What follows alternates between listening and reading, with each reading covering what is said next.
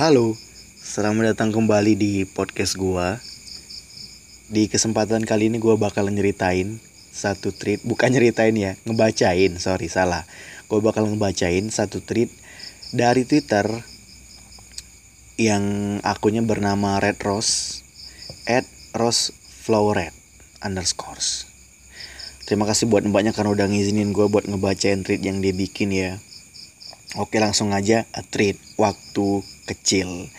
Cerita horor di rumah aku. Ehe.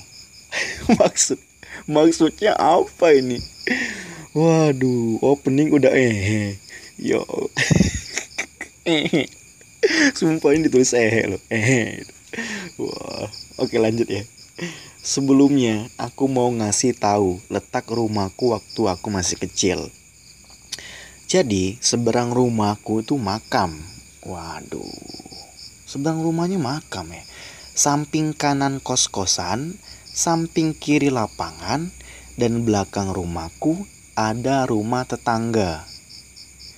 Belakangnya lagi banyak pohon bambu dan belakangnya lagi banyak pohon-pohon besar gitu yang sering mengalami hal-hal horor di rumah yaitu aku dan ayahku. Oke, sekarang aku akan mulai bercerita pengalaman hororku waktu masih kecil di rumah ini. Aku lupa waktu itu aku masih TK atau sudah SD. Tapi yang aku ingat, aku masih kecil banget. Kecilnya sekecil apa, Mbak? Wow. Waktu itu aku, ibu aku pergi ke rumah nenekku yang ada di Kulon Progo. Dan aku berada di rumah Jogja hanya dengan ayahku. Aku tidur berdua dengan ayahku karena ya memang aku dan kedua orang tuaku selalu tidur bersama waktu itu. Suasana malam itu cukup dingin sehingga aku sulit tidur. Aku lupa bagaimana awalnya. Namun saat itu tiba-tiba melihat batu nisan. Hah?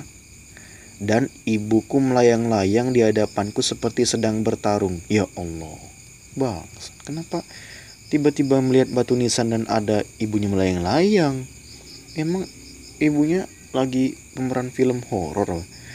Aku yang waktu itu masih belum paham berbicara kepada ayahku yang berada di sampingku yang intinya mengatakan bahwa aku melihat nisan yang eh melihat nisan dan ibuku yang melayang-layang sedang bertarung. Ini bertarung sama siapa ini?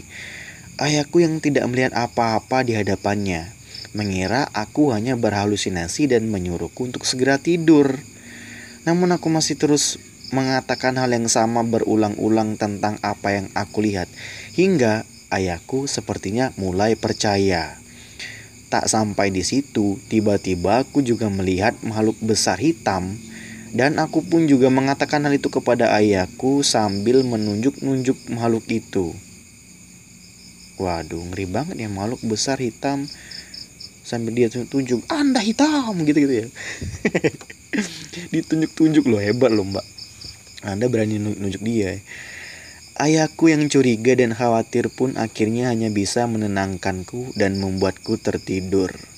Keesokan paginya ayahku bersama aku langsung ke rumah nenekku yang rumahnya tidak jauh dari rumahku dan menceritakan hal yang aku lihat di rumah tersebut kepada anggota keluarganya. Aku lupa siapa. Akhirnya anggota keluarga ayahku menyuruh ayahku untuk memasang janur. Wah, buat apa nih janur?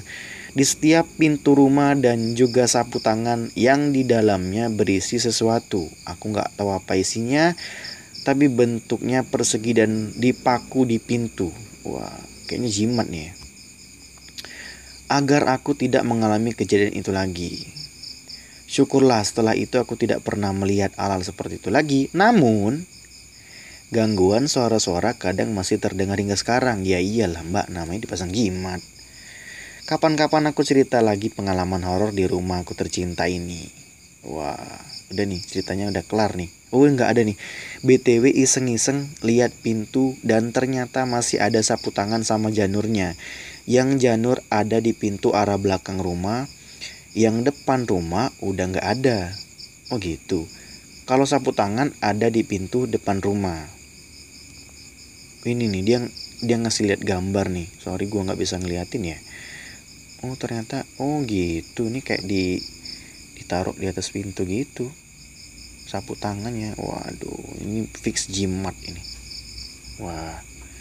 Nggak juga ya dia ngelihat dia dari kecil udah ngelihat penglihatan dia ya batu nisan sama ibunya bertarung nggak tahu sama siapa tiba-tiba ngelihat sosok makhluk hitam gede gitu. Wah hmm. Ada ada juga ya cerita orang. Ya menurut gua sih nggak perlu gitu-gitu ya. Maksudnya nggak perlu pakai sapu tangan segala macem ya. Ya kayak yang gua bilang sebelum-sebelumnya ketika lo ngedapetin gangguan ya baca aja kursi. Kan lo bisa tuh kalau masuk rumah kan baca doa kalau rumah kan baca doa. Ya insya Allah kan dengan dengan ikhtiar gitu kan lebih lebih ini ya lebih aman gitu ketimbang lu narok-narok bareng-bareng yang begituan. Wow.